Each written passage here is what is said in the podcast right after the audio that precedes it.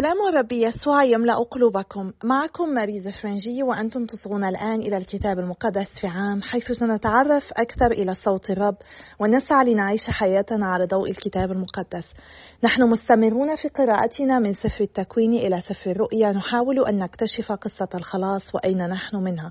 ولقد وصلنا إلى اليوم المئة والواحد والستون وهذا هو اليوم الأخير في محطتنا الثانية مع المسيح في قراءة إنجيل القديس مرقس. سنقرأ اليوم الفصلين الخامس عشر والسادس عشر آخر فصلين في هذا الإنجيل وسنصلي المزمور الثاني والعشرون. إنجيل القديس مرقس الفصل الخامس عشر يسوع عند بيلاطس وما إن كان الفجر حتى اجتمع عظماء الكهنة للشورى مع الشيوخ والكتبة والمجلس كله ثم أوثقوا يسوع وساقوه وسلموه إلى بيلاطس فسأله بيلاطس أأنت ملك اليهود؟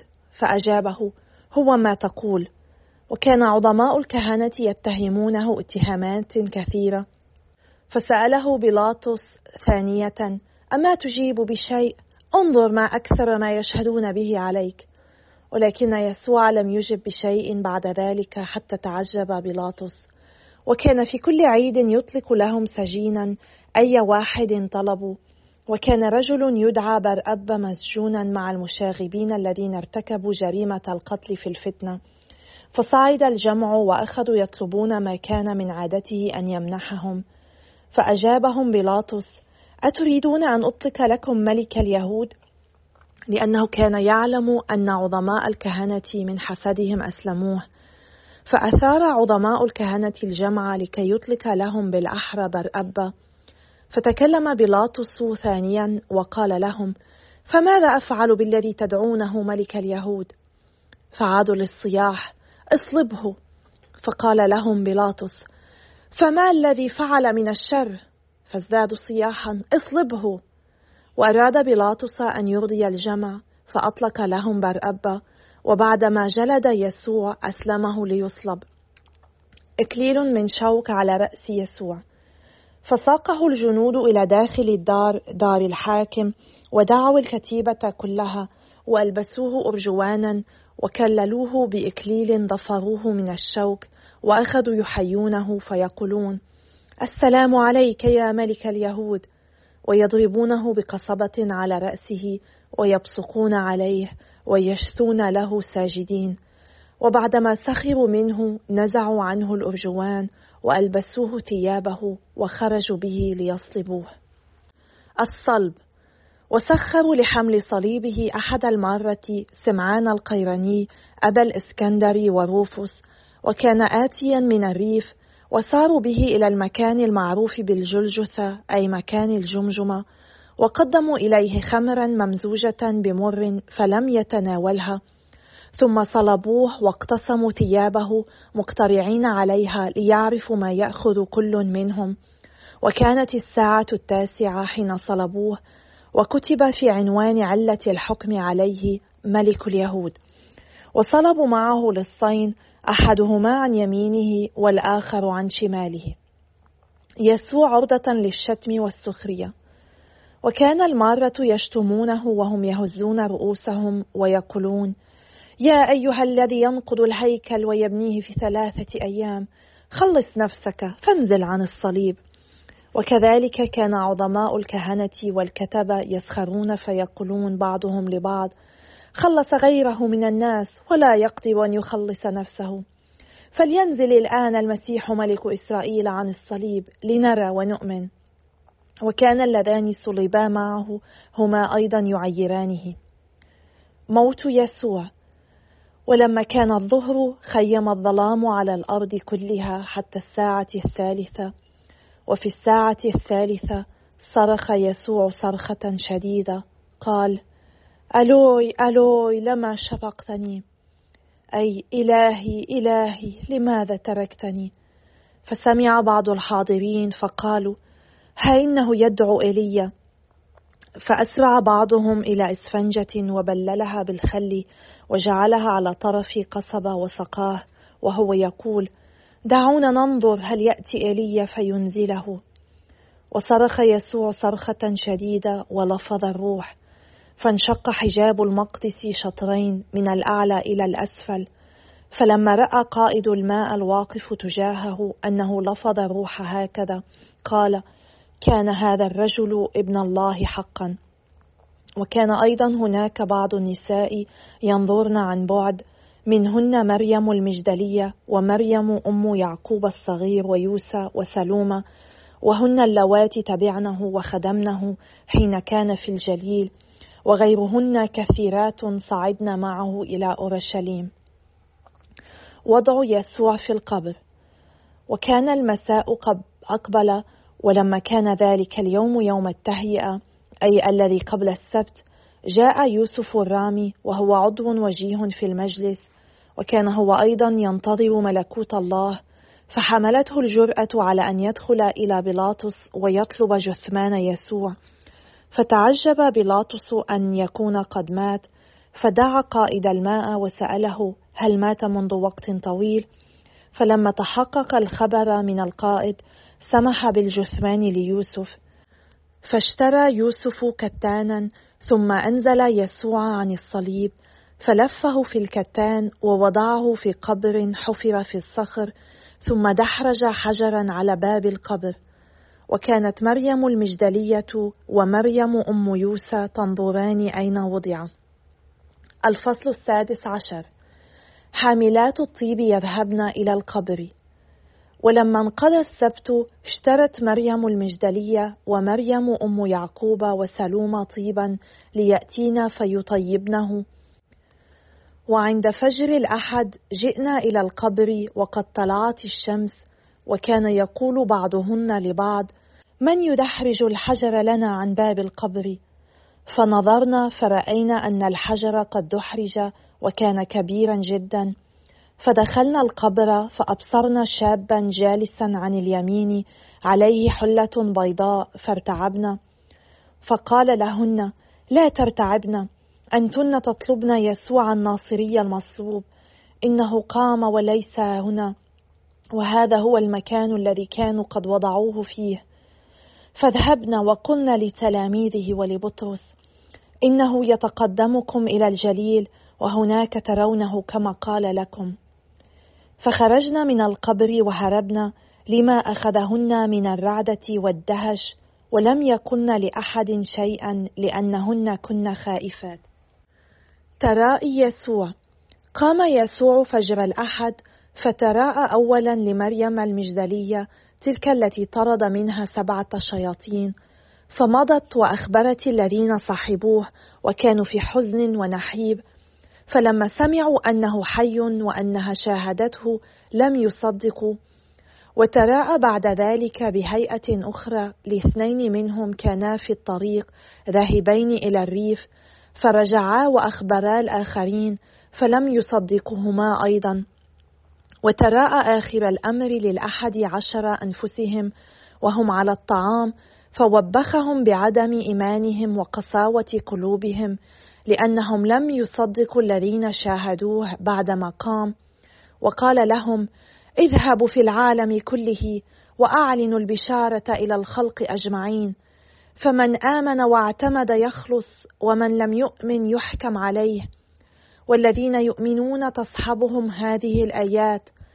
فباسم يطردون الشياطين ويتكلمون بلغات لا يعرفونها ويمسكون الحيات بأيديهم وإن شربوا شرابا قاتلا لا يؤذيهم ويضعون أيديهم على المرضى فيتعافون. وبعدما كلمهم الرب يسوع رفع إلى السماء وجلس عن يمين الله فذهب أولئك يبشرون في كل مكان والرب يعمل معهم ويؤيد كلمته بما يصحبها من الآيات. المزمور الثاني والعشرون لإمام الغناء على أيلة الصبح مزمور لداود. إلهي إلهي لماذا تركتني؟ هيهات أن تخلصني كلمات زئيري إلهي في النهار أدعو فلا تجيب. وفي الليل لا سكينة لي. أما أنت فإنك قدوس جالس في تسابيح إسرائيل. عليك توكل آباؤنا توكلوا فنجيتهم. إليك صرخوا فنجوا وعليك توكلوا فلم يخزوا. أما أنا فدودة لا إنسان عار عند البشر ورذالة في الشعب. جميع الذين يرونني يسخرون بي ويفغرون الشفاه ويهزون الرؤوس. إلى الرب سلم أمره فلينجه ولأنه يحبه فلينقذه. أنت من البطن أخرجتني وعلى ثديي أمي طمأنتني. عليك من الرحم ألقيت ومن بطن أمي أنت إلهي. لا تتباعد عني فقد اقترب الضيق ولا معين.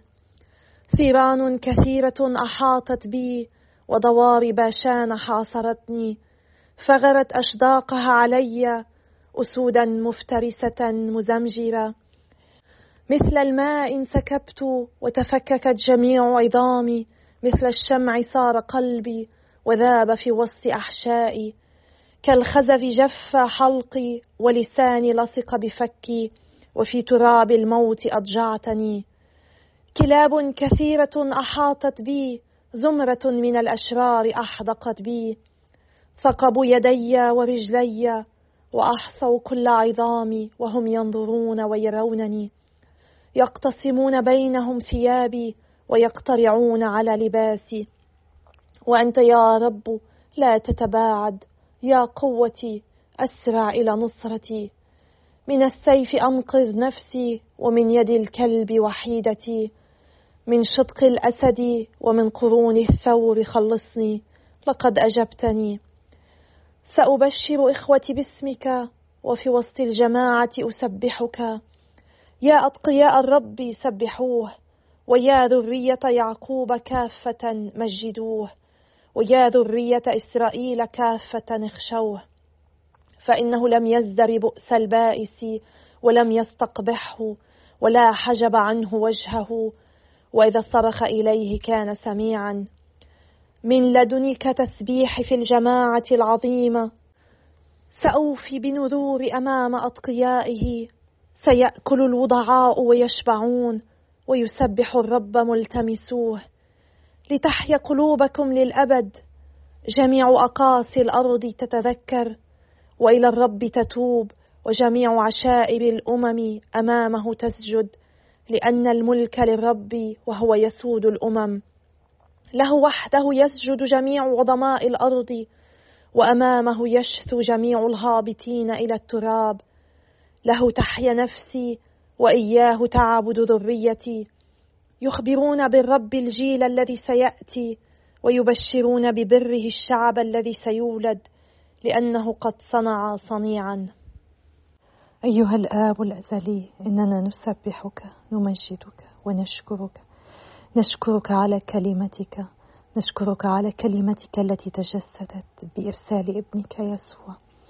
نشكرك لأنك أعطيتنا فرصة لأن نصبح أبناءك من خلال ما فعله الرب يسوع لأجلنا. أيها المسيح كلمة الآب الأزلي يا من صرت حمل الفصح باختيارك وتتميمك إرادة الآب يا من قدمت ذاتك ذبيحة الفداء ووهبتنا جسدك مأكلا ودمك مشربا حقا. عربونا للحياة الأبدية. نطلب منك يا رب أن تعطينا النعمة لنفهم عمق حبك لنا.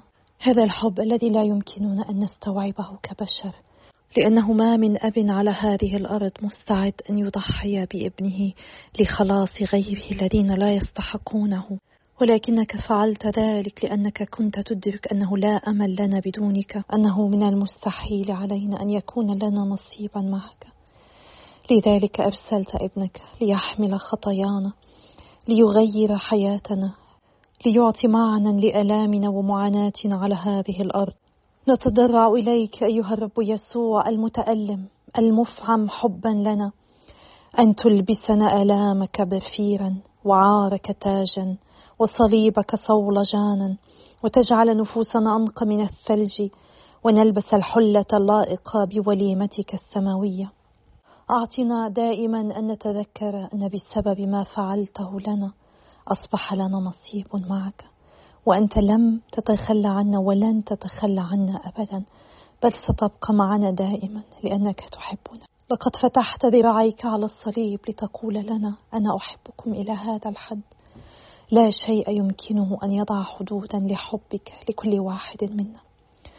يا رب كثيرون هم الذين يصغون لهذا التسجيل الآن ربما يشعرون بالبعد عنك ربما لا يشعرون بحبك ربما هم يحملون صليبا ثقيلا يجعلهم يشعرون بأنك قد تخليت عنهم وبأنهم وحيدون اعط كل واحد منهم يا رب أن يشعر بوجودك. أن يختبر حبك بطريقه شخصية فيزداد رجاء بالقيامة لأن الكلمة الاخيره يا رب لم ولن تكون ابدا للصليب والألم والمعاناة. قصة يوم الجمعة العظيمة لم تنتهي بموتك على الصليب بل انتهت بقبر فارغ في أحد القيامة. أيها الروح القدس تعال وحل علينا واملأ قلوبنا من فرح القيامة ورجائها. جددنا بنعمتك. ألبس أجسادنا قوتك فنتلألأ بالحلة المجيدة. تعال أيها الروح القدس وكن معنا اليوم وفي كل يوم. جددنا غيرنا غير في قلوبنا ما يجب أن يتغير. ابعث حياتك في كل ما هو مائت فينا. اشف كل ما هو مكسور. وأعطنا أن نرفع المجد إليك أيها الثالوث الأقدس دائما إلى الأبد. آمين. بسم الآب والابن والروح القدس الإله الواحد. آمين. لقد وصلنا إلى اليوم الأخير من هذه المحطة الثانية مع المسيح. في قراءتنا اليوم للفصلين الأخيرين لإنجيل القديس مرقس. ما بدأنا قراءته بالأمس ونتابع قراءته اليوم من آلام الرب يسوع. هي ما يمكن أن نوصفها بأنها قصة أعظم حب عاشته البشرية. نعم مؤخرا سمعت كاهن يتكلم عن أسبوع الآلام على أنه أسبوع الحب الذي لا يوصف. إن آلام الرب يسوع هي أكبر دليل على حبه العميق الشخصي لكل واحد منا. على الصليب برهن الرب يسوع أنه هو قد اختبر الآلام طوعا محبة بكل واحد منا. هو حمل صليب خطايانا والموت الذي كانت هذه الخطايا ستجلبه. إن الصليب يذكرنا بشيئين مهمين. يذكرنا بالآثار المدمرة للخطيئة. ويذكرنا بعمق محبة الله لكل واحد منا. إن الخطيئة كلفت ابن الله حياته. دفع ثمن خطايانا بموته على الصليب. إذا كنت تظن في بعض الأحيان أنك لست بحاجة لأن تذهب إلى سر الاعتراف لتتوب وتطلب المغفرة من الرب. اقضي بعض الوقت وتأمل الصليب. ألمس جسد المصلوب على الصليب. وتأمل بما تحمله لكي يخلصك لكي لا يسمح للخطيئة بأن تودي بك إلى الهلاك الأبدي. لقد قبل موتا زمنيا حتى لا ننال نحن موتا أبديا. إني أتذكر الآن كلمات ترتيلة أيمن كفروني لا لن أرى حبا لا لن أرى حبا أعظم وأقوى من حبك فوق الصليب يا سيدي. اخترته طوعا وهو عقاب عادل لآثم متمرد مثلي مثل كل واحد فينا. كشاة تساق للذبح لم تفتح فاك كنعجة صامتة اقتدوك للصلب هناك. في الجلجثة في الجلجثة فوق الصليب في الجلجثة لمنا وعيرنا بطرس بالجبن يوم أنكرك. كلنا قد قلنا خائن ليهوذا حين أسلمك. ونحن اليوم أمام الناس نستحي بك ننكرك. بقطعتين من النحاس مثل يهوذا نسلمك.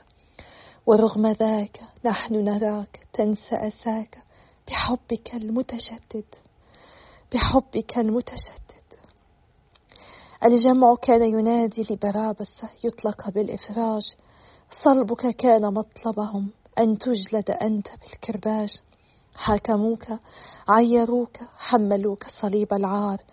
بين لصوص علقوك أيها القدوس البار.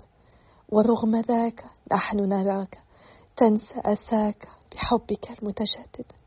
نعم هذا الحب المتشدد الذي أحببتنا به هذا الحب الذي لا ينتهي. الذي لا يفشل الذي لا يستسلم. إني أتذكر الآن كلمات ترنيمة أخرى رائعة. في اللغة الإنجليزية One thing remains شيء واحد باق. أعلى من الجبال التي أواجهها أقوى من قوة القبر. ثابت خلال التجربة والتغيير شيء واحد باق. نعم يبقى شيء واحد حبك. حبك الذي لا يفشل أبدا. حبك الذي لا يستسلم أبدا. حبك الذي لا يشح أبدا. لأنه مرارا وتكرارا ثم مرارا وتكرارا قبل أن يطغى على روحي ويرضيها. لا يجب أن أخاف أبدا لأنه يبقى شيء واحد. حبك وعلي أن أغنيه. نعم يا رب على كل واحد منا أن يغني حبك أن يسبح ويمجد هذا الحب الذي أحببتنا به هذا الحب الذي لا حدود له. يا رب كثر الذين يصغون لهذا التسجيل. ويتساءلون هل أنت تحبنا حقا لهذه الدرجة؟ يا رب أعطي كل واحد يصغي الآن أن يختبر في عمق قلبه مدى حبك له. ربما حياته كانت قاسية ربما خسر شخصا عزيزا على قلبه الآن ربما يشعر بالوحدة واليأس. أرسل روحك يا رب فليغمره بحبك. توسلك يا رب أن تعطي كل شخص يصغي الآن أن يختبر عمق حبك لكل واحد من الذين يصغون. فردا فردا يا رب. دعوا كل الأصوات تصمت وصوت الرب فقط يتكلم في أعماق قلوبكم. هذا الصوت الصاخ الذي صرخ من أعلى الصليب إلهي إلهي لماذا تركتني؟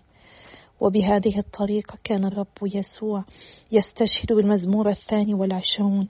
هو لم يكن يسعى ليشير إلى أن الآب قد تركه بل هو كان يشير إلى كل المزمور كل المعاناة التي يعانيها والتي تنبأ فيها هذا المزمور. ونحن ندرك جيدا أن نهاية القصة ونهاية المزمور تشير إلى انتصار. إن صلب وموت الرب يسوع لم يكن هو نهاية القصة بل قيامته المجيدة. هذا المزمور الذي بدأ بآلام المسيح على الصليب يختم بالفرح عندما يبشر باسم الله القدوس ويؤمن الكثيرون بالمسيح في العالم كله. وقد سمعنا الرب يسوع اليوم في نهاية الفصل السادس عشر يقول للتلاميذ ولكل واحد منا اذهبوا إلى العالم أجمع وبشروا الخليقة كلها بالإنجيل.